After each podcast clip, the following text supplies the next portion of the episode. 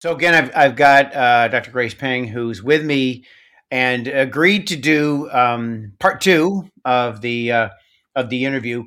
Um, just to recap, how many years you've been in practice now, Grace? Ah, uh, like eight. Eight years. Mm-hmm. And you are now on your own. I am. So it's now been six months, a little six over months. six months. Yeah, and it's been well, very, very exciting. Has it? I, you know, the last time I talked to you, which is about eight or nine months ago. I think it was December of 22 or maybe early January or something.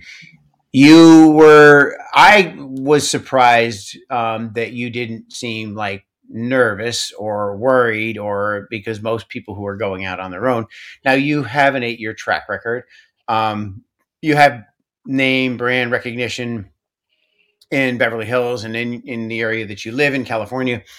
So it's not like you're just going out and throwing up a shingle, right? But it's Hopefully. still yeah, but there's but it's still daunting. You've got employee manuals and HIPAA and OSHA and labor department eh, compliance and all those sorts of things. So um you know, and, and there's that's a, all been a learning curve. That's, that's all been a learning, learning curve. curve. And that's not that you know, I remember like the first week, it's like, oh wait, I have to run payroll. Like it's me. Like yeah. if it's not run, because I didn't do it, you know? Yeah. And so all those things. But it's kind of fun in the sense that even if you've never done it before, it's yeah. not like you can't learn it.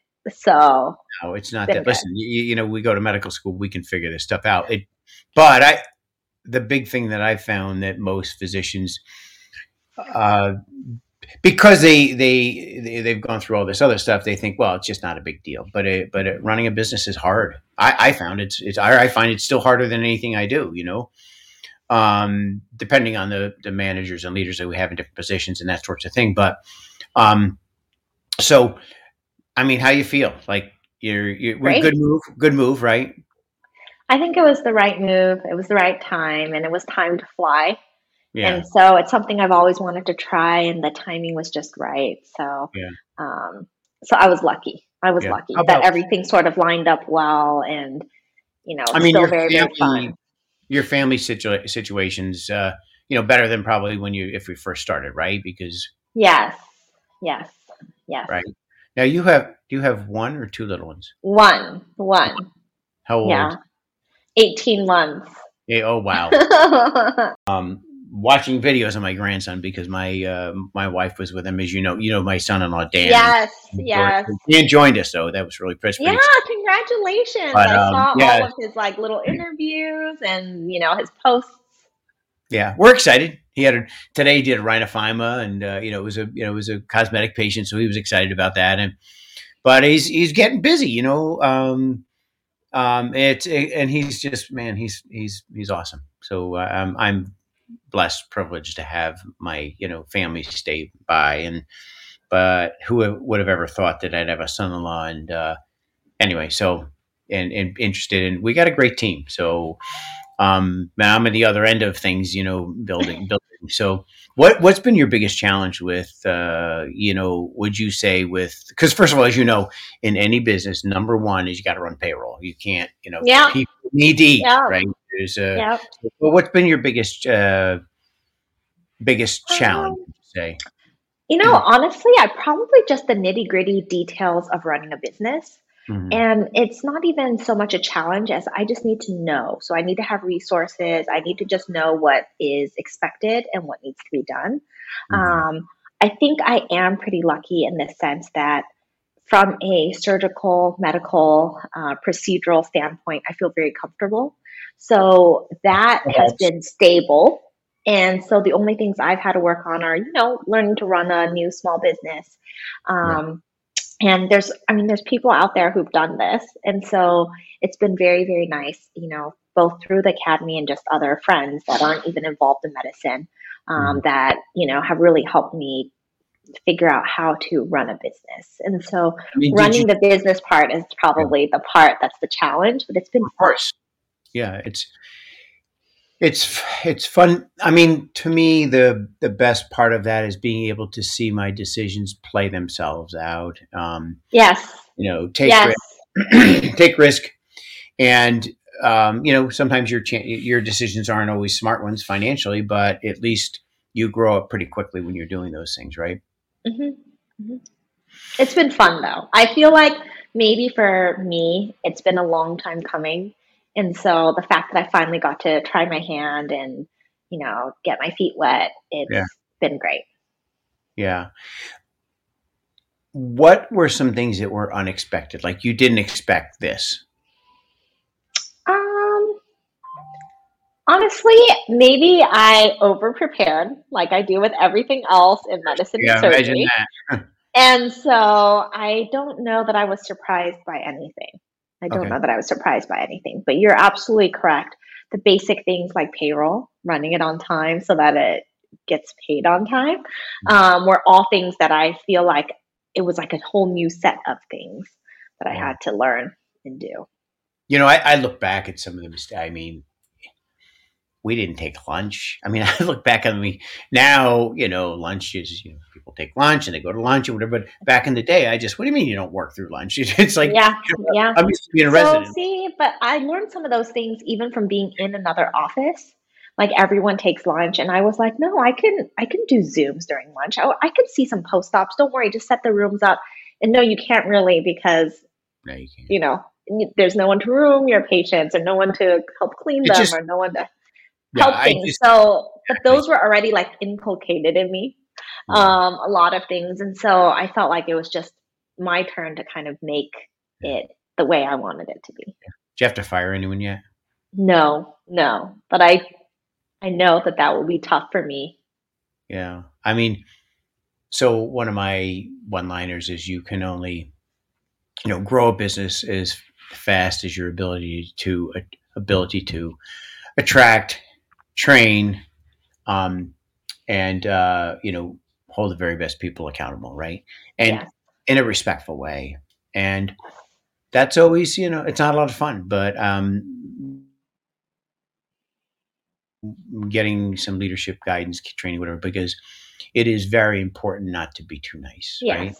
Yeah. Not that I'm not too nice. It's just that I think in my early years, I um, for a lot of reasons because you create an unfair situation. And so 70% of people leave a job over frustration and 70% of people leave their boss they don't leave their job.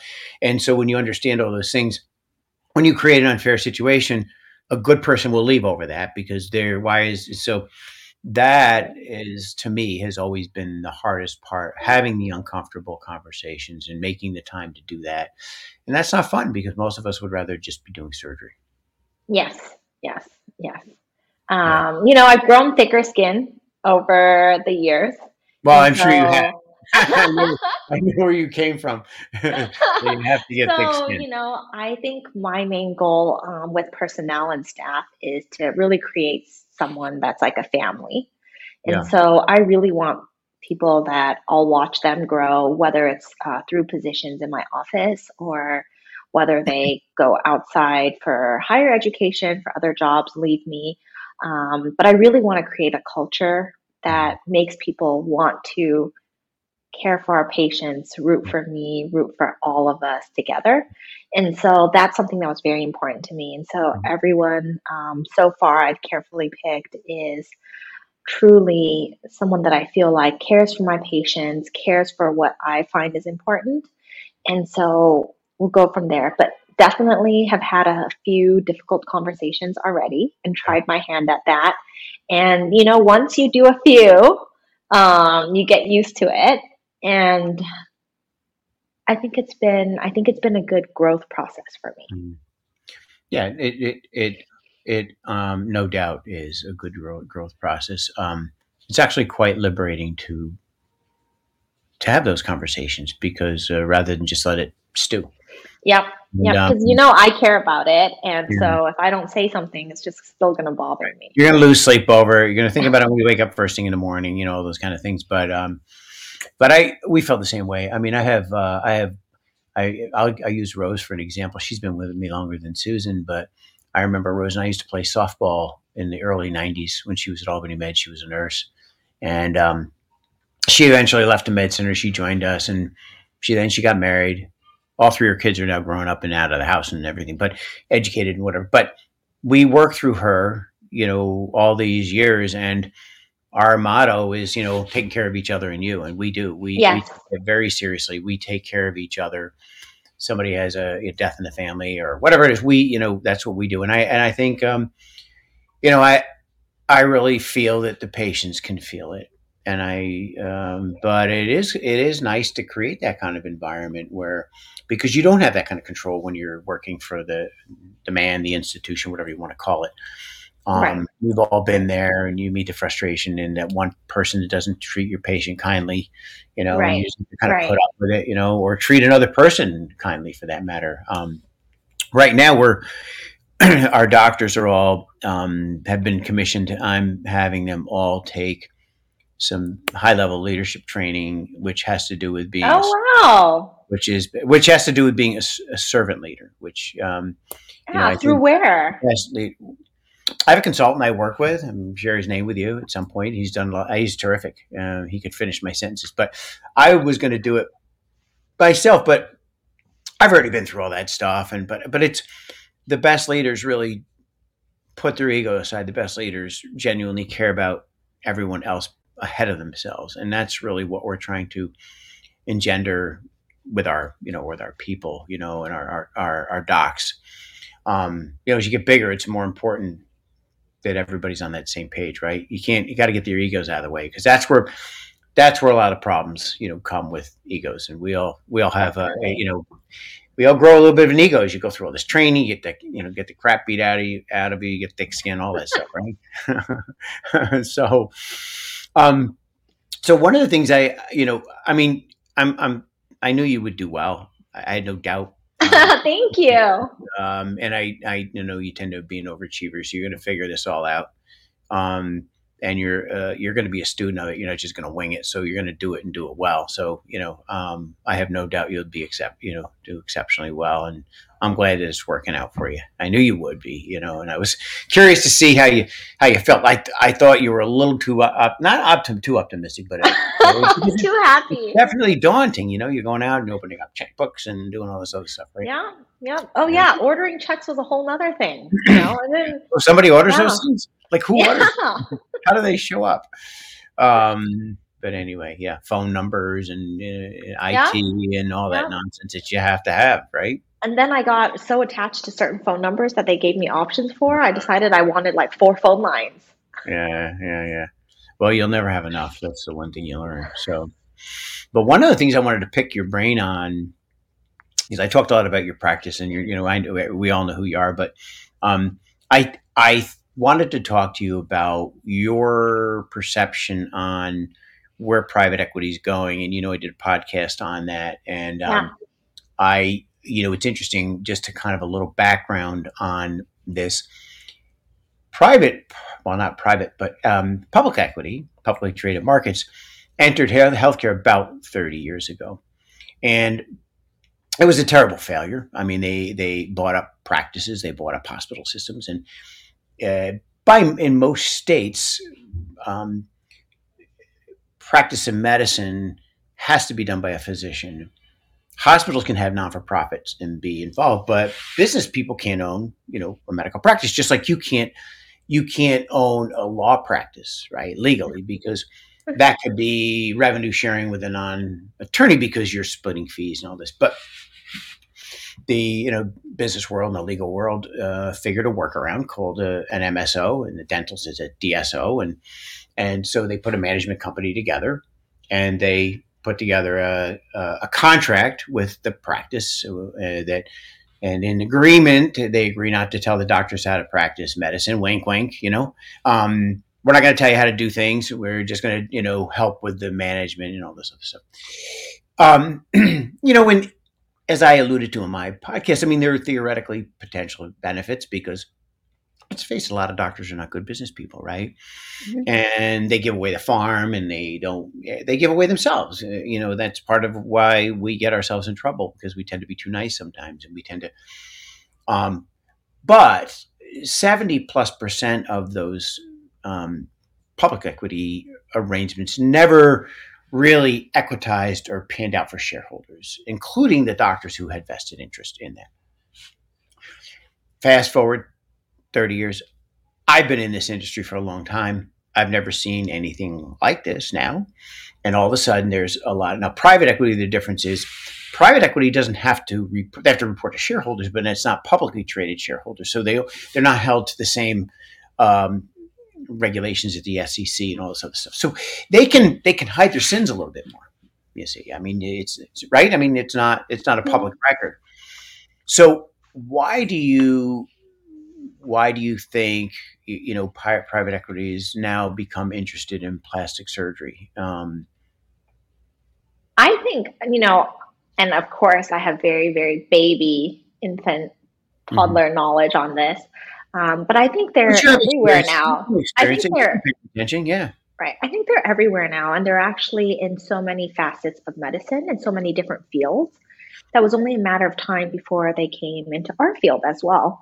Um, even though I truly think a lot of medicine is not quite the same as what we do, um, and maybe more able to have a more I don't know, a structured business model, um, whereas we really are tailoring so many things for each patient, for each person that walks in.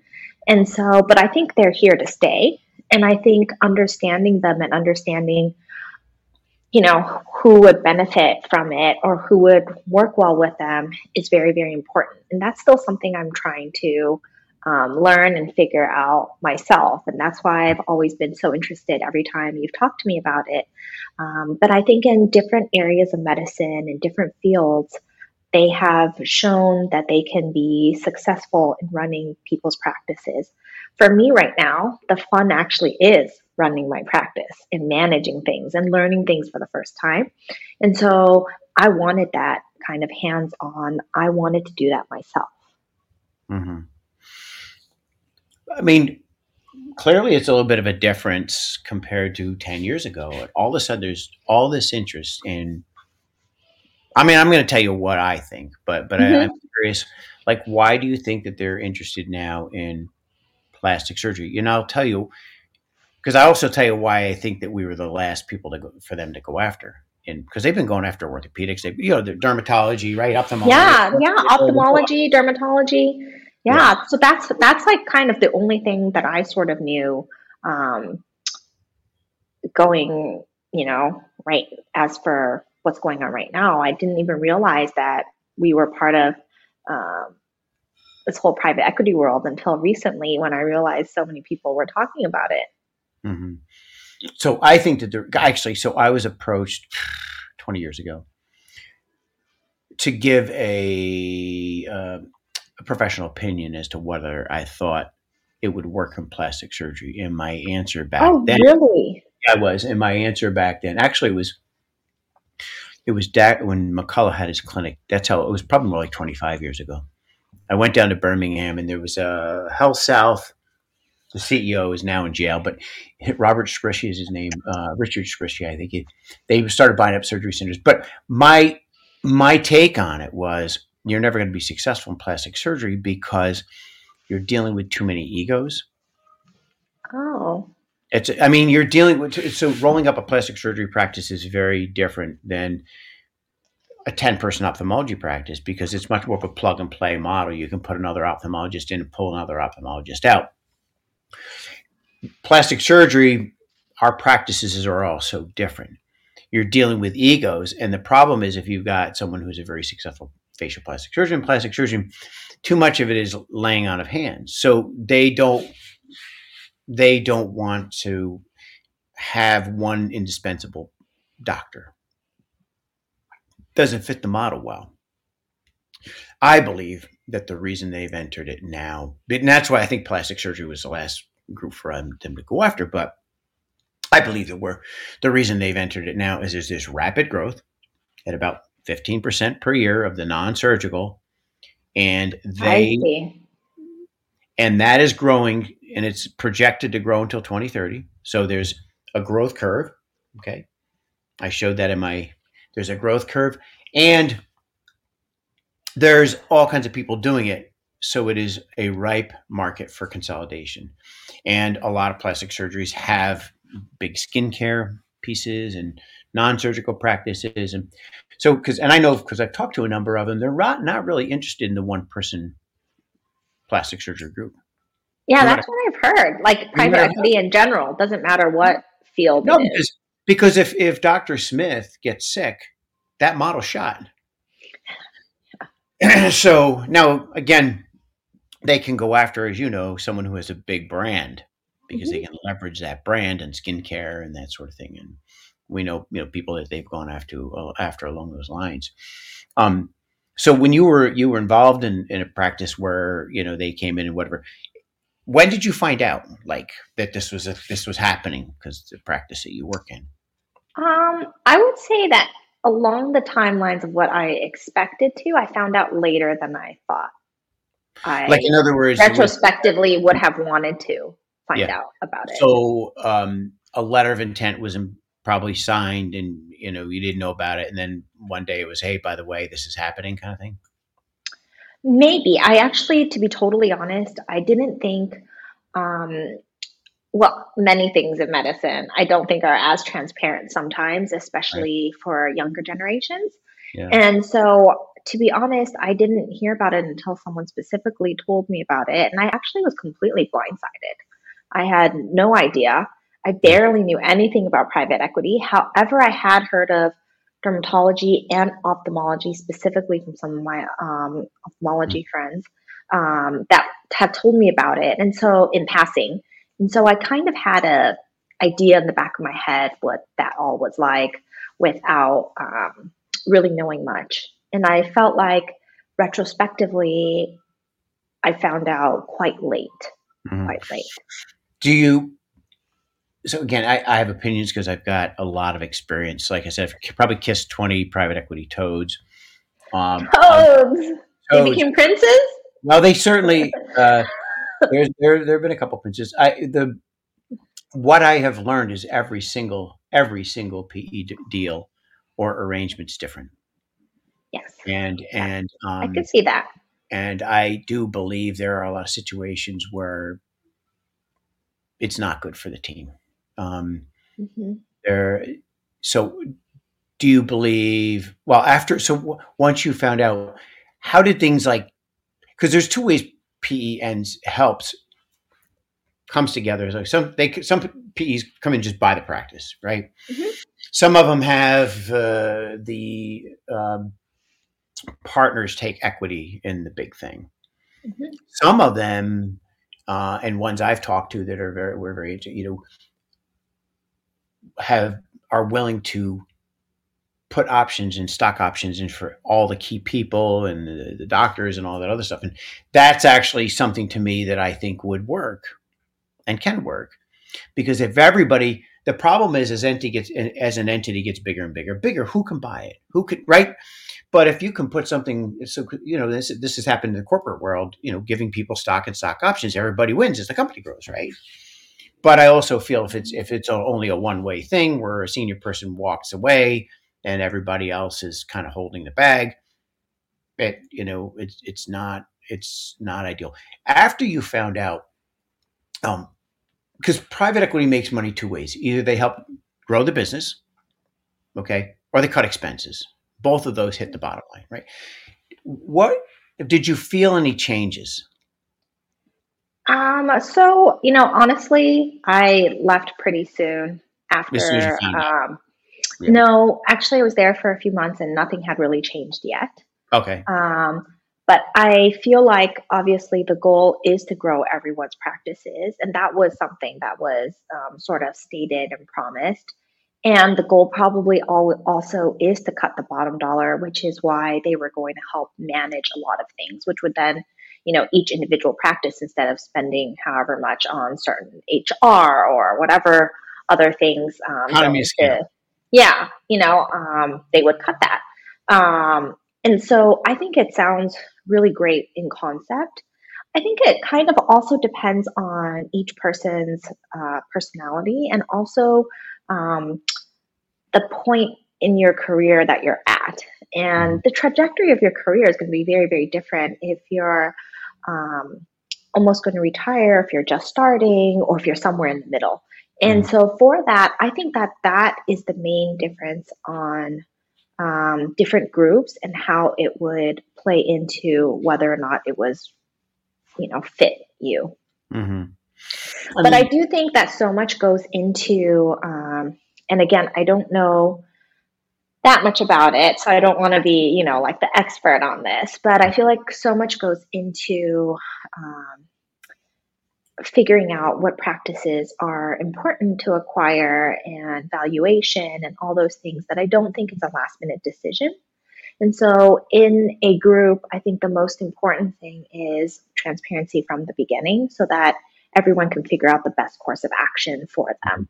Um, mm-hmm. I was lucky that even though I didn't feel like it was, you know, very early that I was told that I was still able to make a lot of decisions that I thought was great for me. Mm-hmm. And, you know, and then I finally came up with the decision that I wanted to really try my own thing. And I didn't, you know, yes, I've only been in practice for eight years, and there are probably many years left. Um, oh, but I wanted to, I wanted, you know, the next year right after the eight to be something that was mine. Mm-hmm. And so, um, since I felt strongly about that, for me, it wasn't. I, I didn't want to, you know, have any terms to how long I would stay if I were to try out that. Mm-hmm. Um. I've I actually really love trying different things and new things. But if it was a commitment that was, you know, another five years, seven years, I'm not sure, sure that I wanted to do that. I want, I've been wanting to have my own practice for a while. It's just that previously, prior to all this, you know, I was also happy. So right. your, yeah, it was just it was easy to say, easy to do what you're doing. Yeah, you know, the bills yeah. are getting and paid. Yeah, you know, I um the best part of you know kind of my practice previously was that it truly was my practice. My patients were my own, mm-hmm. and I got to care for them in the way that I wanted to. Even though the office wasn't my home, you know, this is now my home, um, and I couldn't control certain aspects. I really felt like I had a lot of autonomy, and it didn't affect patient care at all. I was mm-hmm. a little apprehensive that with more um, outside control? Would that change how I like to run things? Mm-hmm. And since I wanted to try my hand at running my own yeah. thing and my own business, it seemed fitting for me to go ahead and try that at this point. Makes perfect sense. I mean, it makes perfect sense. So it wasn't like you had like just all of a sudden a really bad experience and say, I'm out of here. No, no, no. It was like the time. I was just shocked that it was going to happen. And then I felt like, you know, depending on what point you are at your career, yeah. um, you know, if someone is getting approached for a buyout or things like that, I mean, we as physicians, we don't otherwise have any like, you know, inherent value. Guess, value. Yeah. I, I didn't want to say that. Well, what I always know? say, you know, and so it's different um, yeah. depending on what stage of life you're at. Yeah. But if well, that's the case, that's great. If somebody found value in me. Yeah. Um, well, like I said, uh, you know, if we don't create a business, okay, we've just created a job, and a job has no value, right? So, so I would encourage you to take a look at this as a business. It's something you can equitize at some point. Mm-hmm, mm-hmm, um, mm-hmm. I mean, we have share values and all this other stuff that uh, has real dollars associated with it, and yeah. you know, um, so, and to me, I, I do find that part of, of what we do uh, fascinating, adding value, knowing that I'm not just, you know, punching out an income, but growing and adding value for all of our people. Because that's how everybody wins, you know, if, if you can mm-hmm. create value for everybody. Um, so yeah, it sounds like you had, you know, what what is your understanding like? So so so if you ran into one of the younger members um, in our academy, and they said, "Hey, I know you've had, you know, Grace, you've had experience with this.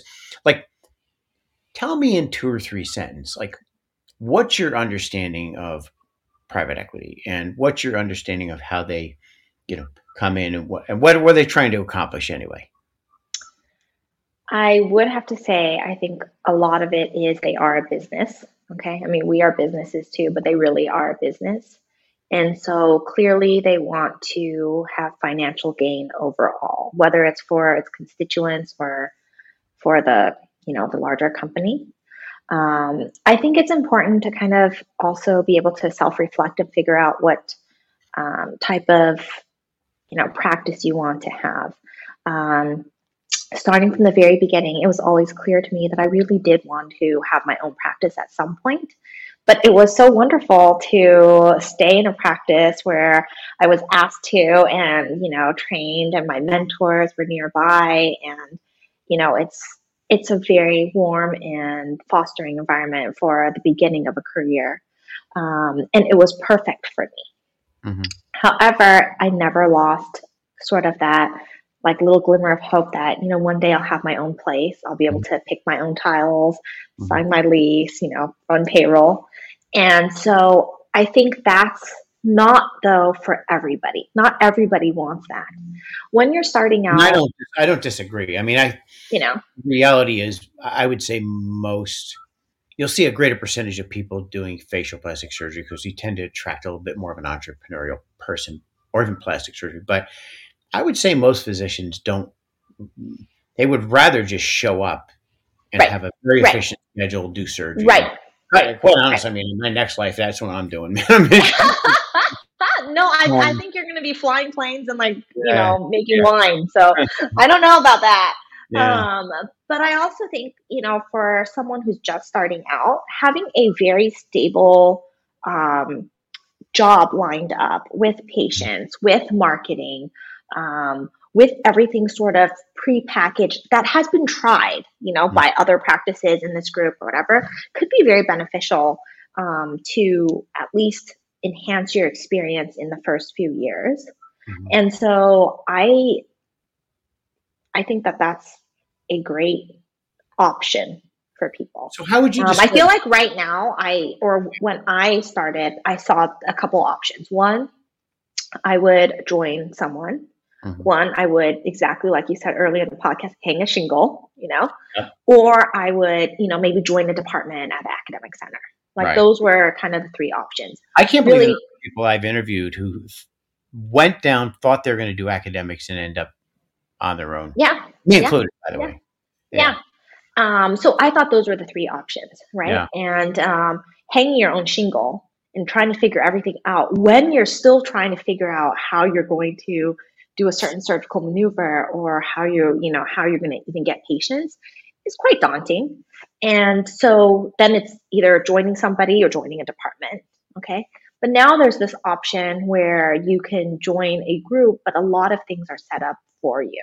Like you may already have your own designated patient care coordinator, for example. There's marketing in place, and someone's there almost to tell you, but to really guide you on, you know, making some videos for Instagram and then doing this and then doing that. And they're providing um, kind of the resources for it. That's for someone starting out, that's a that's a great opportunity as well. So let's say you're, you know, again, you you run into someone, you've been out 10 years, you've got some experience. How would you describe, you know, someone says to you, Grace, I know you've been around. You're like, what, what is, what's going on? If someone who's been through practice three years, like, what's going on with private equity? How do you, you know, can you explain to me what they do with practices? How would you describe that? I'm not exactly sure, but the way I see it is they try to grow practices, um, consolidate costs, and increase financial gain for whoever is vested mm-hmm. in their group. Okay, fair enough. I mean, do you think with a- the goal of yeah potentially selling to another company or mm-hmm. you know like offering their shares for like public offering or things like that in order for the shareholders or whoever's vested to benefit further so that they could be rewarded for having joined yeah so what I've seen, so and well, maybe another question is like, say you're Dr. Smith and you're in um, Atlanta. Okay. Do you think it's a reasonable strategy to say I'm going to grow my practice to get to a point where I can partner, do something with private equity? Does that make sense to do? Absolutely, absolutely, absolutely. And I think given the changing landscape of medicine and with um, you know kind of the prevalence of private equity kind of in all these different facets of even our field um, i think that's that's reasonable because regardless you're not hurting yourself if you're growing your practice and you're not no. hurting yourself depending on you know like if you um, bring in junior partners colleagues you know different things you're going to have a very collegial environment a very wonderful kind of practice growth that go, extends beyond just the you know old model of one person one office mm-hmm. one way of doing things um, so it's both like sharing knowledge um, but also growing yourself potentially to a point where you can further monetize and have value whereas previously our value truly was just whatever we did the surgeries we do the procedures the patients we see. Yeah. I mean, but I'm not sure that that should be your only goal for growing, or that should be that you know that should be your only compass, I guess.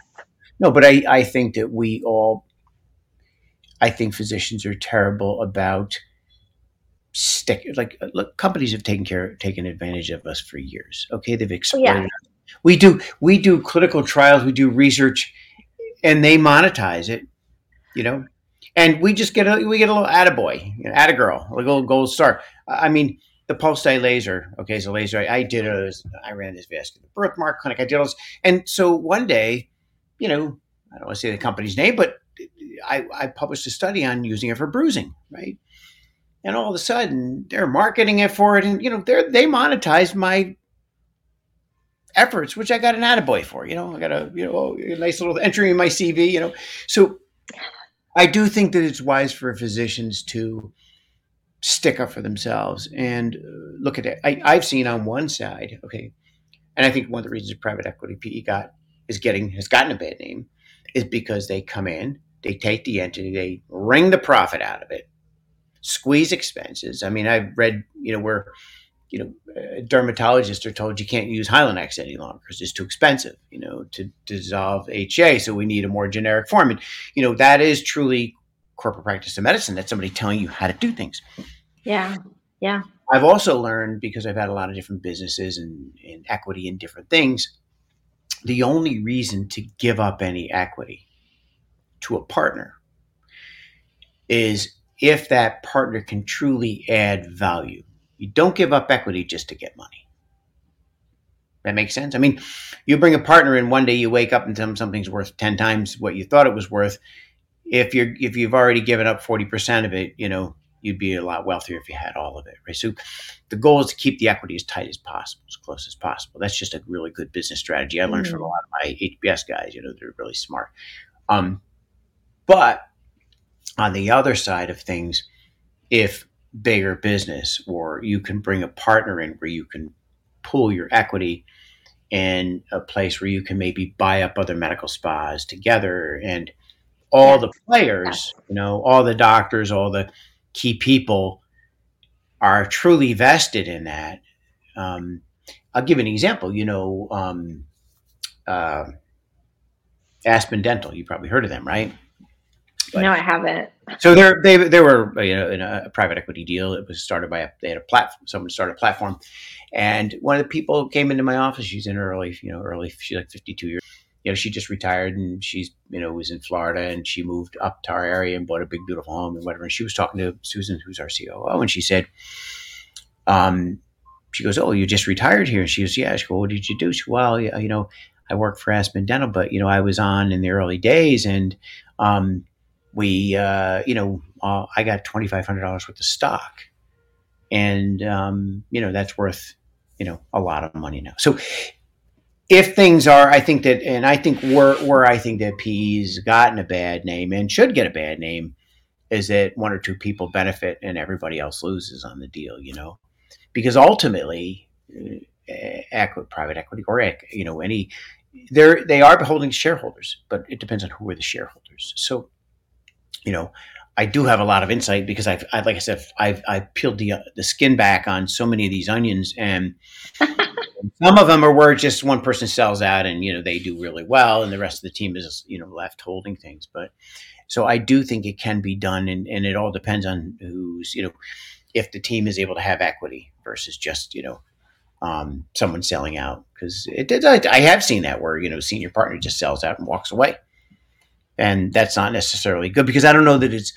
you know the problem I see it and there also has to be a well respected physician close to the decision making. And I both know that there's a there's a rite of passage. There's something we go through as brothers and sisters that, you know, it's like when I get a medical, we used to get a medical director on the phone, you know, my team would be like, how come like I've been fighting and fighting, you get on the phone with the guy for two seconds? Because we have a conversation, like, you know, what would you do if this yeah. issue, you know? Um, anyway, I was just curious as to what you know what what your take was on what questions do you have for me as as you you know maybe whether it has nothing to do with that it has to do with you know your practice. Oh. You know, I I love um I've made every mistake out there, so I love to share. well, I guess I mean just going along the same lines of private equity. Where do you see it going in the next five years, ten years? Do you see it like growing to where that's everyone's end goal, or do you see it um, sort of I don't know, plateauing? Like, what are your thoughts with all your experience and kind of um, seeing it in early days versus, you know, courting them recently yeah. and stuff? So here's what I believe is going to happen surgeons are going to be fine um, because they have a skill that you can't duplicate. Surgeons are also not going to be rolled up. The only surgeons that will be involved successfully in the models are those who have big med spa um, uh, entities because it doesn't make sense to roll up to bring a surgeon just to bring a surgeon in for the sake of bringing a surgeon in. It's it's like herding cats, right? Um, but, no, it's true. I mean, it just absolutely is. Try to get you know a bunch of surgeons to go along. Well, you see the the egos we have at the meeting. Not me, but you know. Um, uh, people get bent out of shape because they're the first speaker right after lunch. Because I mean, it's just nonsense. But um, I do believe the industry is going to continue to grow. It's going to grow rapidly, you know, 15% per year. Um, I do believe that we as surgeons, as the, I mean, let's face it, those, especially people like Miniban doing around, you have, you, you're about as highly trained as they come. We have to embrace this non-surgical market or we're going to be left left out to lunch a little bit because and it can't be just Dr. Peng injecting patients. You have got to leverage yourself in a way because so for me, like I, I, you know, our, our med spa is, is pretty big and, and, um, you know, we're in the top 1% of the country as far as our volume. We did, we figured out we did over 55, wow. 57,000 Botox injections in the last 10 years. So we're, we're pretty big, um, pretty big force, but that is our primary care network. And if we don't embrace this as surgeons, I think we're missing the boat because everybody and their brothers out there talking to your patients out of surgery you know, you don't need this, uh, you know, you will do a liquid facelift, we'll do this, we'll do thread lifts, all this nonsense that, that I don't believe works. And, you know, we're, we're, we're going to feel that be now, listen, there's no shortcut to a, a really good deep plane facelift, right? We know that. And you're going to get those patients, but, um, they're, they're, because of what has happened with the Affordable Care Act, more and more physicians are finding uh, insurance based medicine, traditional medicine, unappealing. So they're leaving that to. That's why there's you know there's uh, whatever you know, IV therapy, all this whatever you know, vitamins, and I mean all these clinics are popping up. You know, weight loss clinics. All fee for service kind of, and they just happen to spill into our field, right? I mean, everybody. Yes. I mean, you know, people didn't even know they want to be a nurse practitioner, and now we have them your competition right down the street. Yeah. Right? And so yeah. we are going to. I, I think we we cannot become complacent. But I, I my prediction is it's going to grow. It's going to continue to consolidate. Um, we cannot compete on pricing like you know Groupon and trying to give Botox away to get patients in the door. I have to you know work on our value. But I really believe that, and I'm going to encourage you to do this. Really start to build and grow your non-surgical um, as well because that's going to feed your surgical practice people still, if they have a choice, would rather go to Dr. Peng than you know, the you know, the PA that's been doing this for you know six months now. But that's where I think it's going to go. I don't think it's going to go away, um, and I think part of it is because PE has now been attracted to our specialty because of the non-surgical. I don't think it's because of the surgical. I see. Um, That's interesting. I never, I mean, I've never even thought about that. Think about it. You know, mm-hmm. think about it. A huge growth of non-surgical, it makes it more appealing, and and so they're more likely to go after, I believe, consolidation. You know, the the you know, three or four chain med spas that are run by an NP, they're doing six, seven, eight million dollars. You know, um, but they do like having surgeons who have a large non-surgical practice because it gives more credibility. So, but I think that's why they're interesting. That's yeah. I mean, so back in uh, 15 years ago, you know, we opened our med spa. We were doing very well. There were people like Kimberly Butterwick, who's a dermatologist in the West Coast, and she, um, you know, glad. Um, Mitch Goldman, he was, they were doing really well with their med spas because you had a well respected physician attached to that model. The med spas that were popping up back then, they were dying on the vine. Well, now it's more acceptable. You know, I remember 15 years ago when people would come, we'd see them at health fairs and they're like, I'm not putting that boy, you know, poison in my face, meaning Botox. Now you got 22 year olds like, and not only do they want to do it, but they want to do it online you know, on an app. They don't want to, you know, they don't want to come, they don't want to call your office. If so, and um, so that market has grown tremendously. And I think that's really why you're seeing, you know, PE attracted to what we're doing now. But my advice to you would be you got to work on that, continue to grow that. And as you outgrow your space, add because that will create value to what you have. Make sense? That's yeah. Maybe. Yes, I'm going to be thinking about this there until our next podcast. there you go. So, anyway, I'm. Uh, I I do appreciate you taking the time. Um, no, thank you so much. I, thank uh, you I so really much. I, it, what keeps me going with this is that I run into our younger people to meetings and they thank me for doing it. And I, yeah. I, I stopped doing it for a while. I ran into so many people that were at the meeting and they were like, thank you so much for doing that. I really appreciate yeah. it. I mean, yeah. no one talks about these things at the meeting. So, um, yeah, yeah, honestly, no, but also just personally, thank you for always supporting me. And, you know, even when I told you I was going to start my own practice and yeah, nothing but positive. and yeah. the last couple of meetings I saw you at, every single time I see you, you're like, mm-hmm. how's it going? You know, it's great, right? And so, I mean, I, I think that where we as physicians, a lot of us have failed is letting other people make decisions. And, and I do think, I think the right PE model where physicians are in charge makes good sense to me because you can have an economy of scale. You know, yeah at a very different level. I mean, you know, our practice, we have three full time people working on marketing. I never wow. could do that years ago. And we're actually adding a fourth. I could. We have an economy of scale. You know, we have we have a lot of people feeding it. So then my schedule's a little soft at one point. It's not like oh my gosh, we get it. But but those economy of scale things. And by the way, when you do that, even from an accounting process point of view, the level of sophistication of our accounting processes are so much better than they were years ago because we have enough people feeding that you know so yes. there you know it, there can be synergy where everybody can be part of the team you know and if everybody can be part of the team and everybody can win then I, I think those things can be very very productive. So anyway i'm going to give you some stuff to think about then. All right? I know. Now I have a lot to think about. All right grace. Talk to you soon